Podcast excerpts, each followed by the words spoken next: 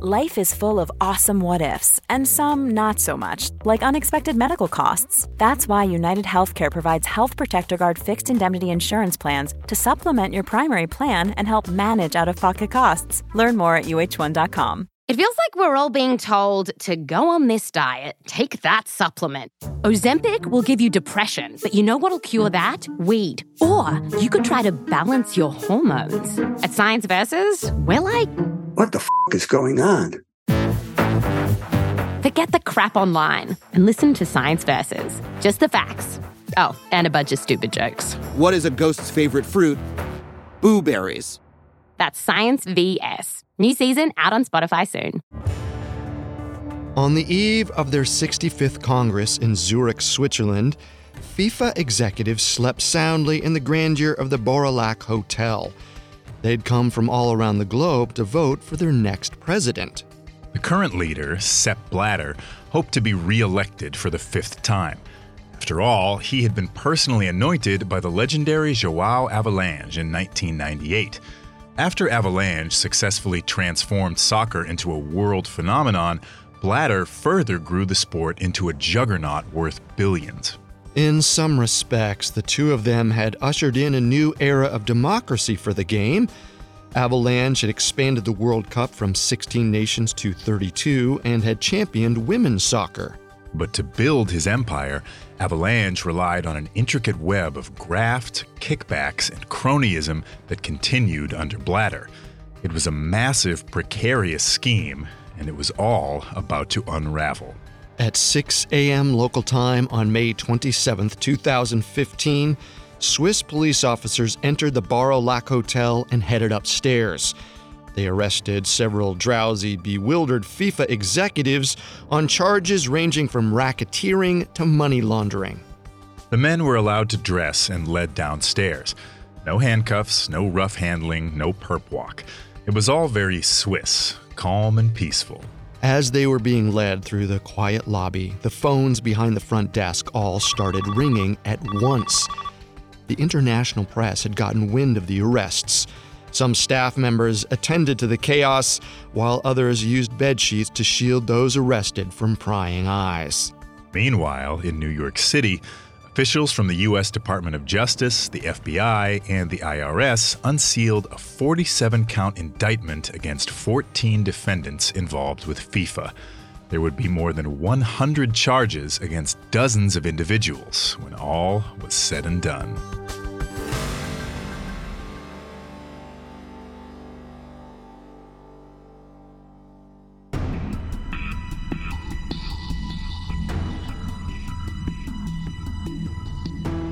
Welcome to Sports Criminals, a Parcast original. Every week, we dive into the dark side of sports history and look at athletes who not only broke the law, but broke the rules and covenants of their sport. We'll also uncover how their actions impacted the history of the sport they played. I'm Tim Johnson. And I'm Carter Roy. You can find episodes of Sports Criminals and all other Parcast originals for free on Spotify or wherever you listen to podcasts. To stream Sports Criminals for free on Spotify, just open the app and type Sports Criminals in the search bar. This is our second and final episode on FIFA President Joao Havelange, who built international soccer into a global marketing phenomenon and used it as his own personal piggy bank. Last week, we covered former FIFA president Joao Havelange's rise and how he took advantage of his success to abuse the power of his office. Over the course of decades, Havelange enriched himself to the tune of millions of dollars. This week, we're examining how the rampant corruption at FIFA evolved and finally unraveled, leaving Joao Havelange's legacy in tatters. In 1998, 82 year old Joao Havelange was revered throughout the world of international sports. He held more than 50 decorations and titles Francis Cavalier of the Legion of Honor, the Grand Cross of Spain's Isabella the Catholic, and Commander of Senegal's Order of the Lion, to name just a few. As president of FIFA, the International Federation of Association Football, Havelange had shepherded the course of global soccer for 24 years. With the support of sports marketing agency ISL, he'd grown FIFA into a multi billion dollar entity. Along the way, he'd solicited bribes, gifts, and favors worth millions of dollars. For years, Havelange's position had been unchallenged, but as the 98 election loomed, he faced opposition.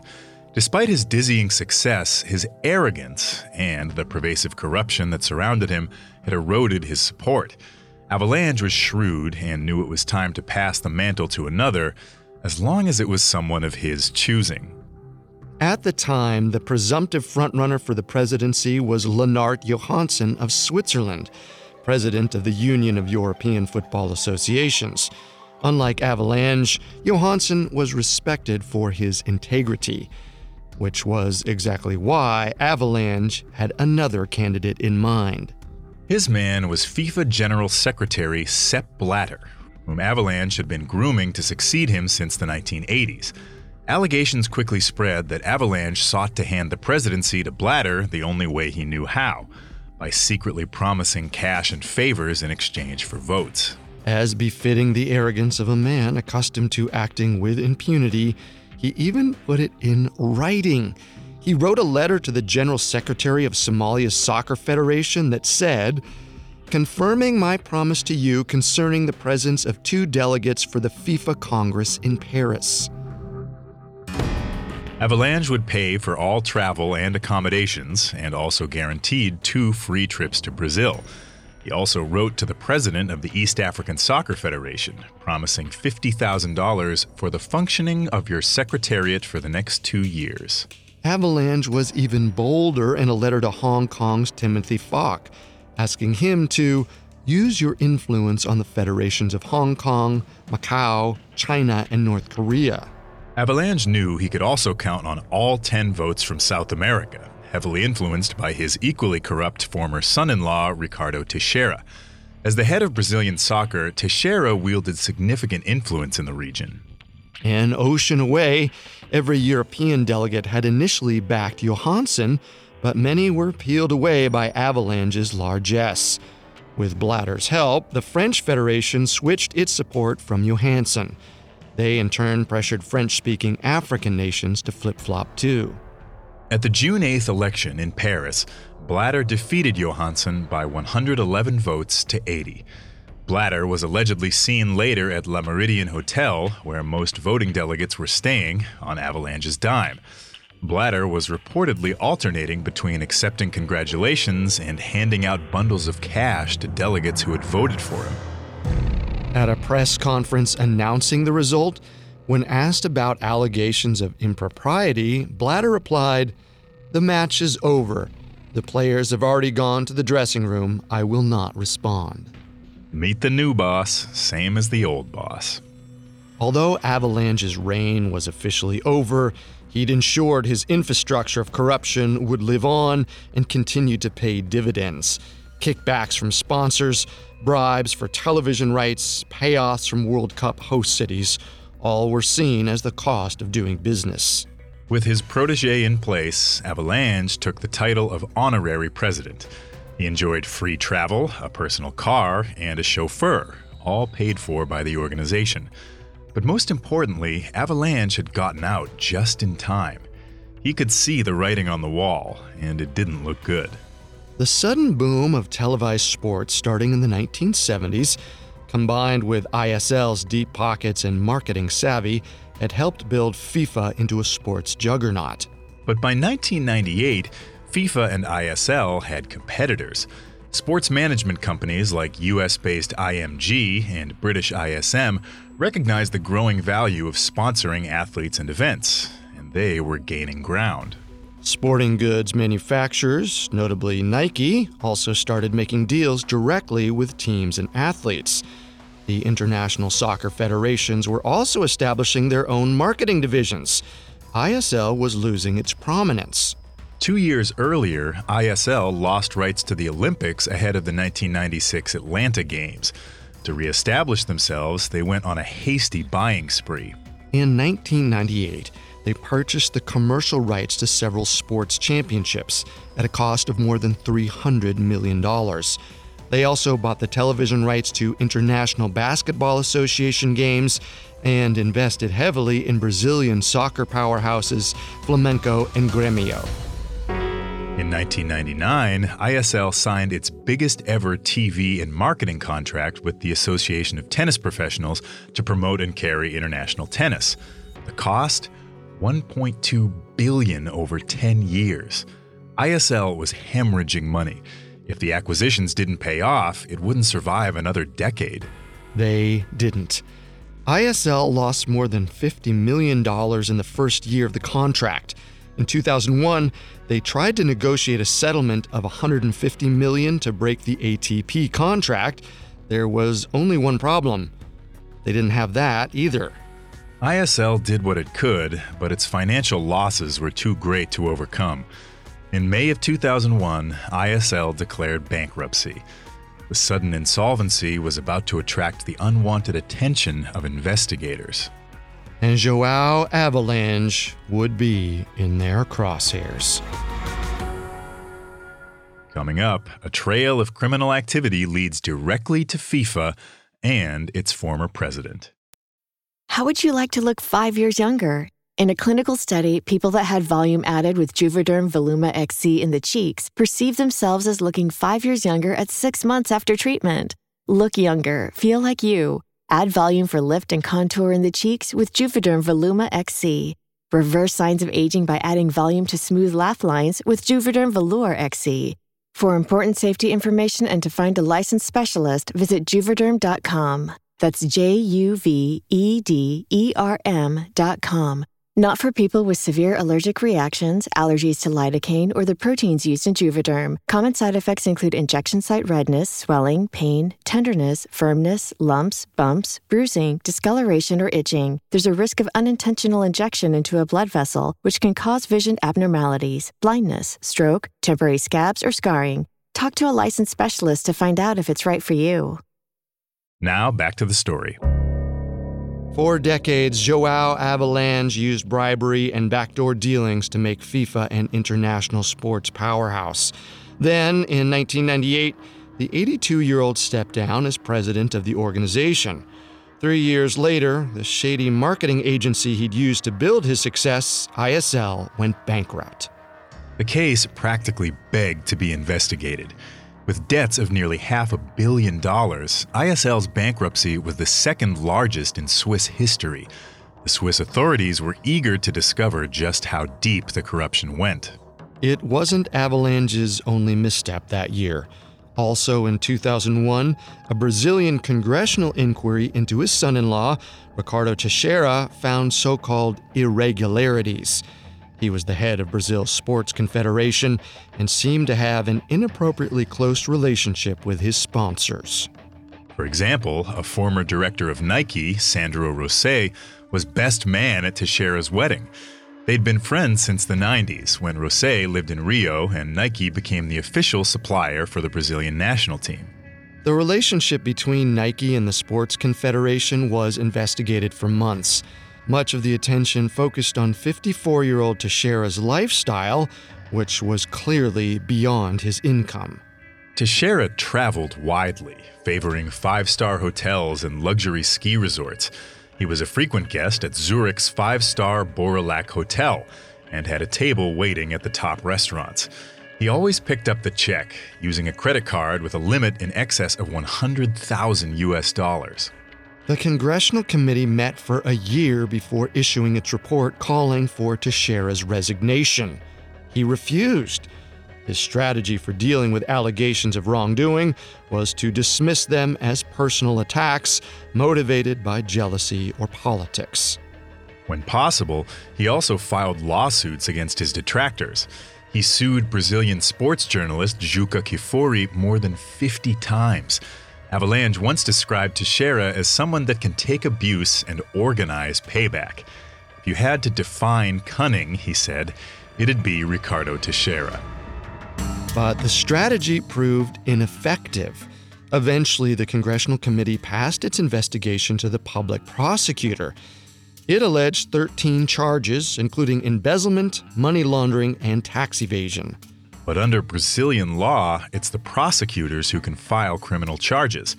Inexplicably, the prosecutor declined to do so in Teixeira's case, and the charges were dropped.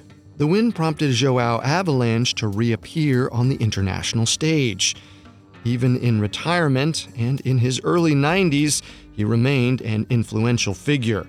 In 2006, he helped organize a bid for his native Brazil to host the 2014 World Cup for the first time since 1950. The bid had been officially submitted by Teixeira in 2006 to increase his power and influence.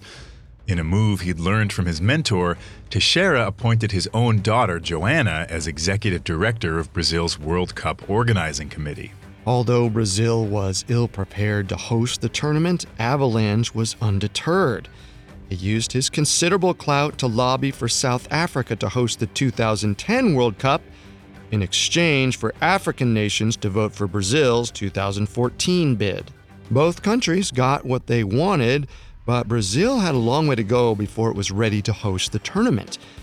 FIFA President Sepp Blatter acknowledged that Brazil didn't have any stadium suitable for World Cup competition. Teixeira promised to completely refurbish existing subpar facilities and build four from scratch. Like his father in law, Teixeira's confidence was boundless. He knew the coming World Cup in Brazil would help make him one of the most powerful men in sports. In one interview, he openly boasted to the reporter In 2014, I'll be able to get away with anything. The most slippery, unthinkable, Machiavellian things. And you know what? Nothing will happen. But Teixeira's confidence in FIFA's ongoing corruption was misplaced. In 2008, the investigation into marketing agency ISL concluded. Six ISL executives were brought to trial.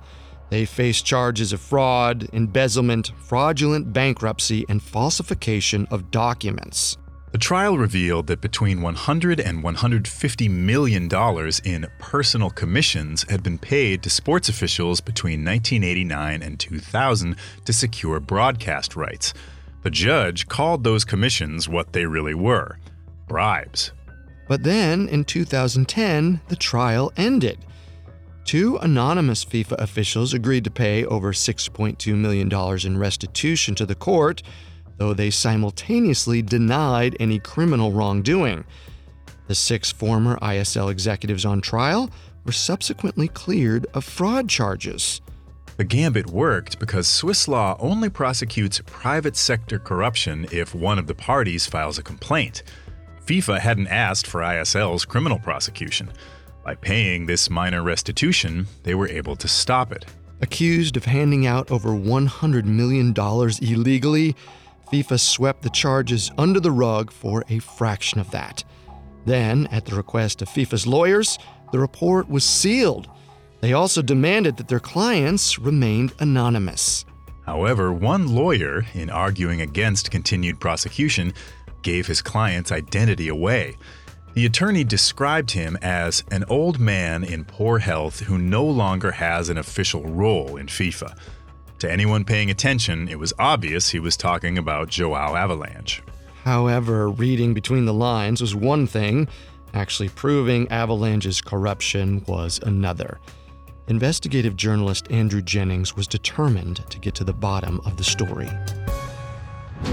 The British reporter had spent years investigating corruption in sports. Between 1992 and 2000, he published three books alleging corruption at the highest levels of the International Olympic Committee. In 2001, at the urging of a sports journalist, he turned his investigative eye toward FIFA. He traveled to Rio and quickly discovered what he called a rot that went back as far as 1974, when Havelange was first elected president. He then went to Zurich and found an informant willing to rat on Havelange. In 2006, Jennings released a book called Foul The Secret World of FIFA. It detailed the organization's history of bribes, vote rigging, ticket scandals, and the collapse of ISL. So when the ISL case was shut down in 2008, Jennings decided to dig deeper. To him, it reeked of FIFA's corruption. A year long legal battle by Jennings and the BBC forced the court to release documents relating to the investigation. Immune from the confidentiality agreement struck by the court, Jennings identified the men responsible for paying the $6 million that ended the trial. Unsurprisingly, the two men who paid restitution without being criminally implicated were Joao Havelange and Ricardo Teixeira. The documents also accounted for the distribution of over $100 million in bribes. Havelange was the recipient of 1.5 million in 1997, while Ricardo Teixeira had collected an astounding 13 million between 1992 and 97. The student had surpassed the master. Then current FIFA president Sepp Blatter was also implicated. Back in 1997, a payment to Havelange was sent by mistake to FIFA. Blatter, then the general secretary, didn't report it or stop it or even wonder what it was for. Instead, he simply passed it along to Havelange. Clearly, Blatter was aware of and complicit in the bribes and kickbacks changing hands under his watch. But the allegations of corruption didn't faze Havelange whatsoever. To him, those favors and trades and kickbacks were perks that came with the title. At one point, he told a reporter, Who doesn't want to sit in that chair with all the resources and power that FIFA has today? His protege, Teixeira, was even bolder, saying of corruption allegations, I don't pay attention to them. I couldn't give a shit. He'd soon be forced to care. A second Swiss investigation was launched in 2010.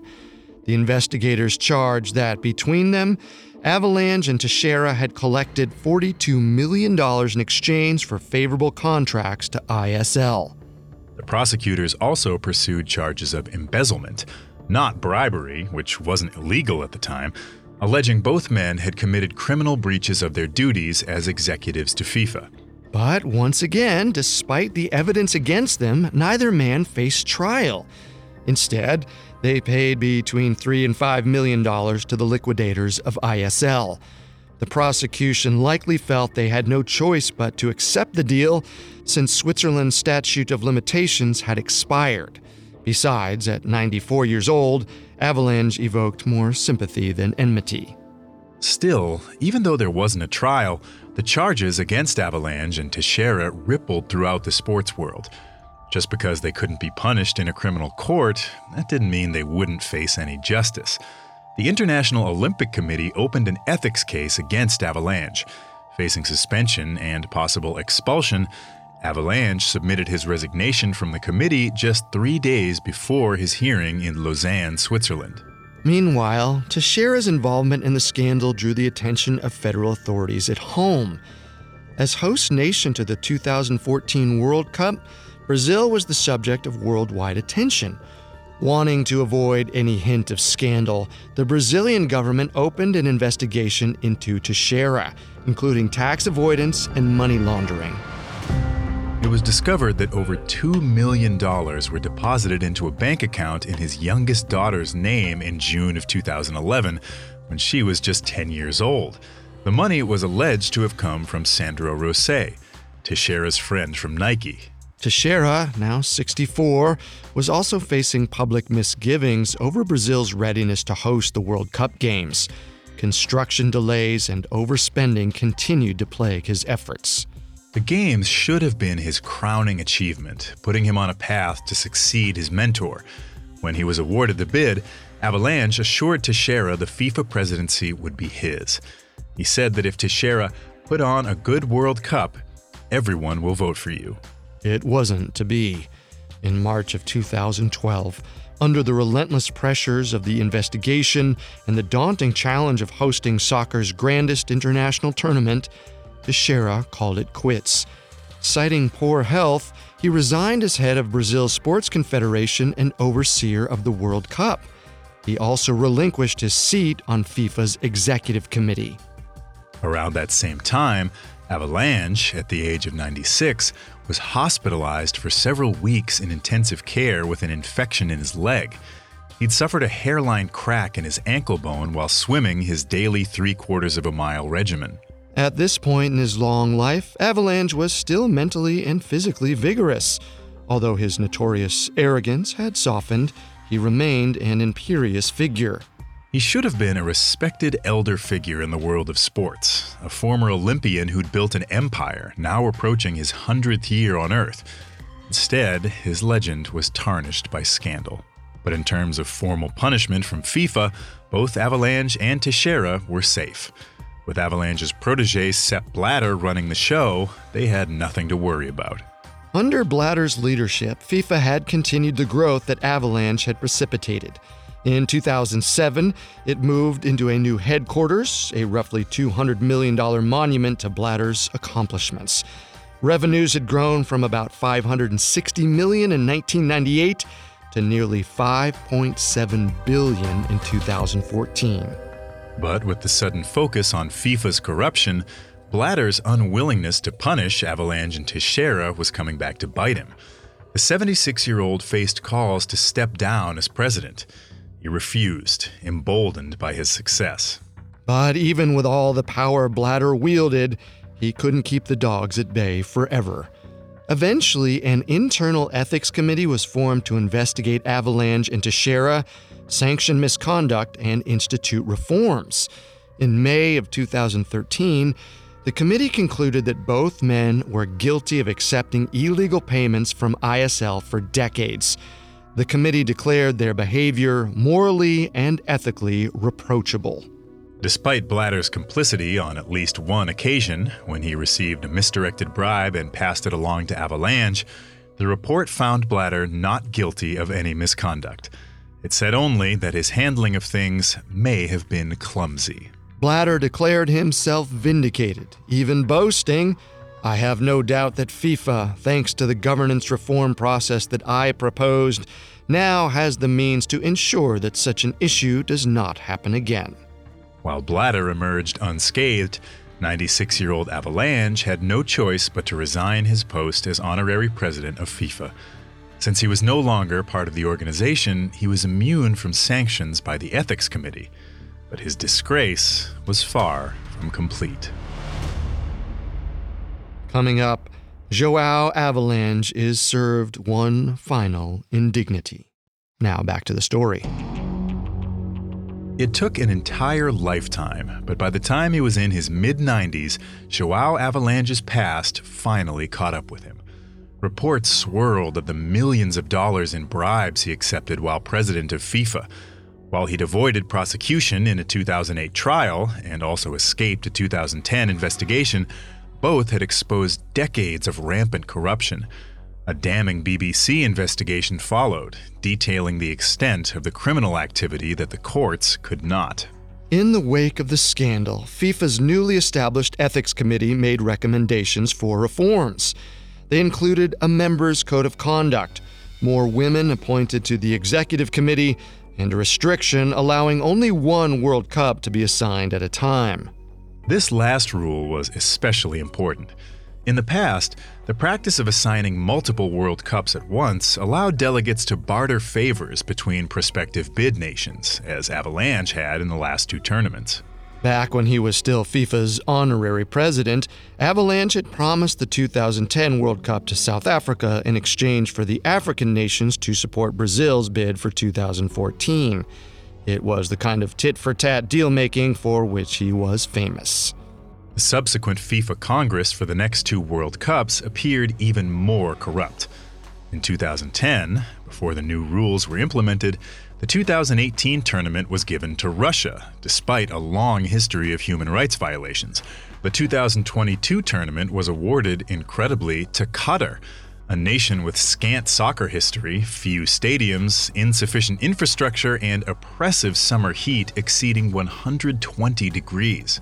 Allegations of vote rigging continue to this day. An indictment was unsealed on April 6, 2020, alleging that millions of dollars were paid to FIFA executives to vote in favor of Qatar's World Cup bid. Among those implicated, Ricardo Teixeira.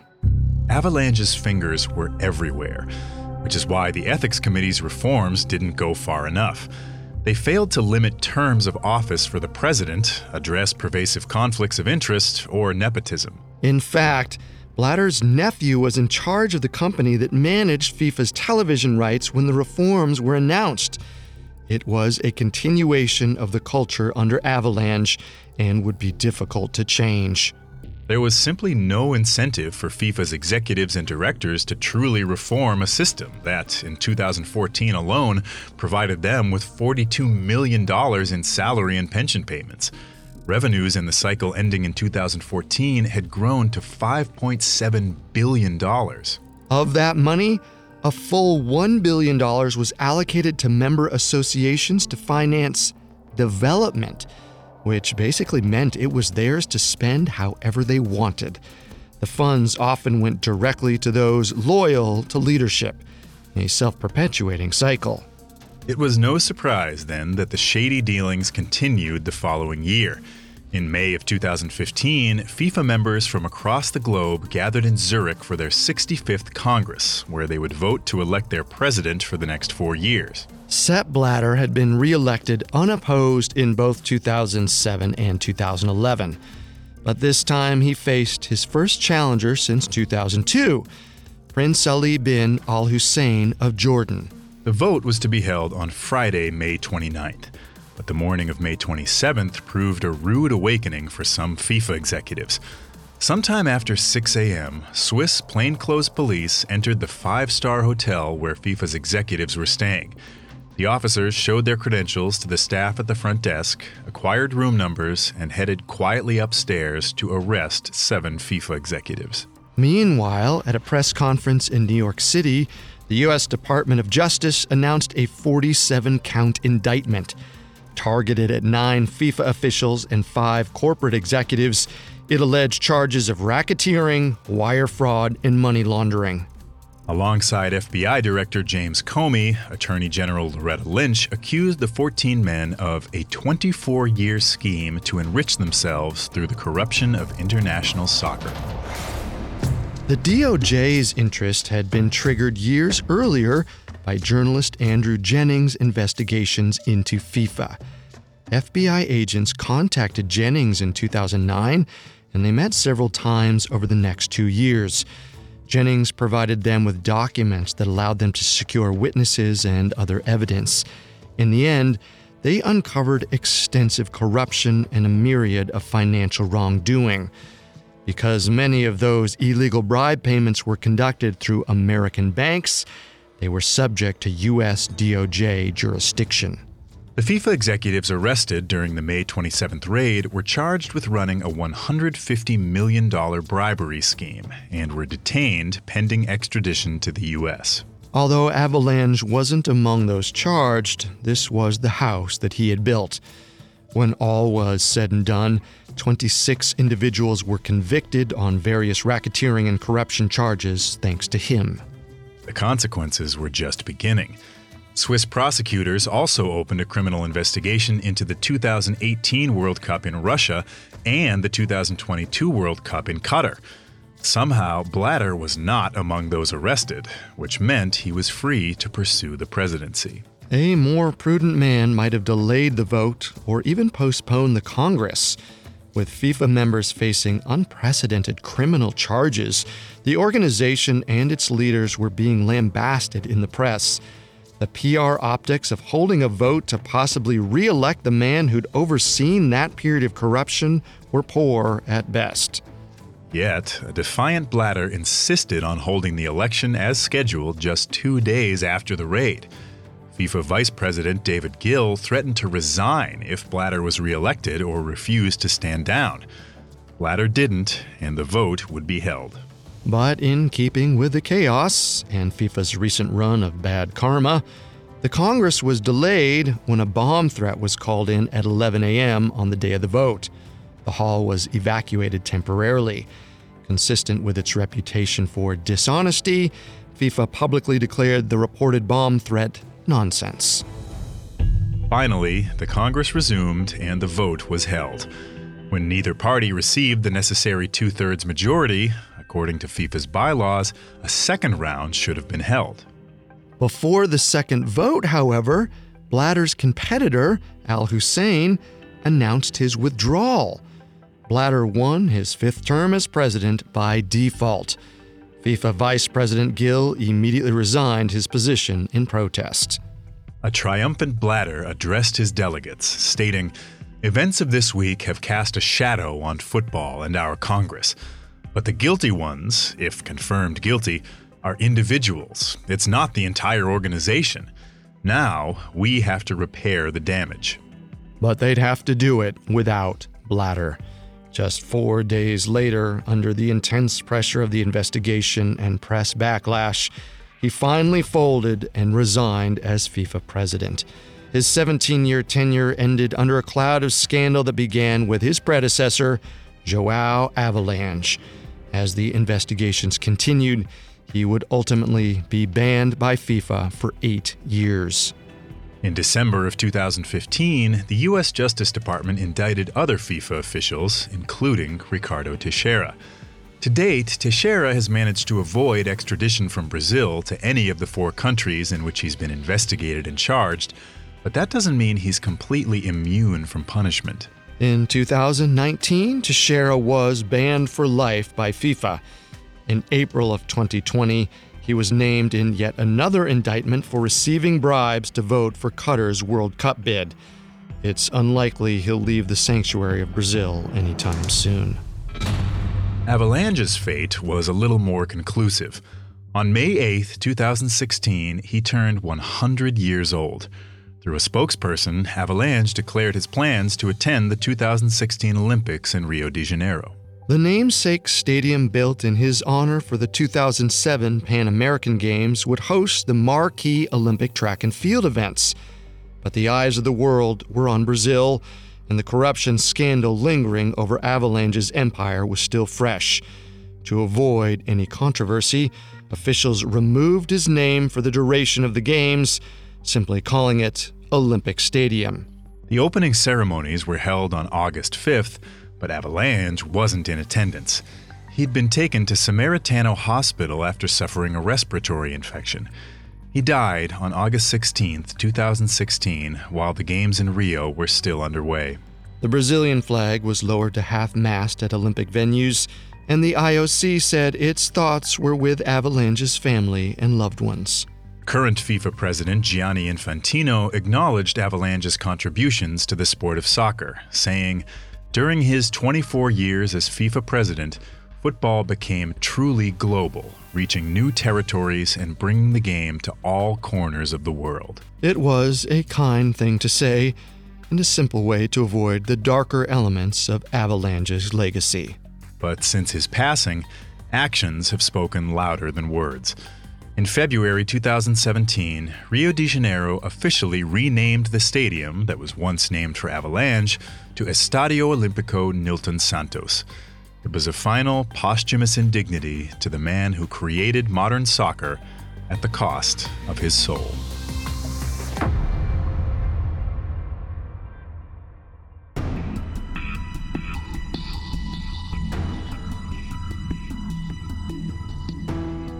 Thanks again for listening to Sports Criminals. We'll be back next week with a new episode. You can find more episodes of Sports Criminals and all other Parcast originals for free on Spotify. Not only does Spotify already have all your favorite music, but now Spotify is making it easy for you to enjoy all your favorite Parcast originals like Sports Criminals for free from your phone, desktop, or smart speaker. To stream Sports Criminals on Spotify, just open the app and type Sports Criminals in the search bar. We'll see you next time. Sports Criminals was created by Max Cutler and is a Parcast Studios original. It is executive produced by Max Cutler. Sound design by Russell Nash, with production assistance by Ron Shapiro, Carly Madden, and Aaron Larson. This episode of Sports Criminals was written by Ken Pisani, with writing assistance by Abigail Cannon, and stars Tim Johnson and Carter Roy.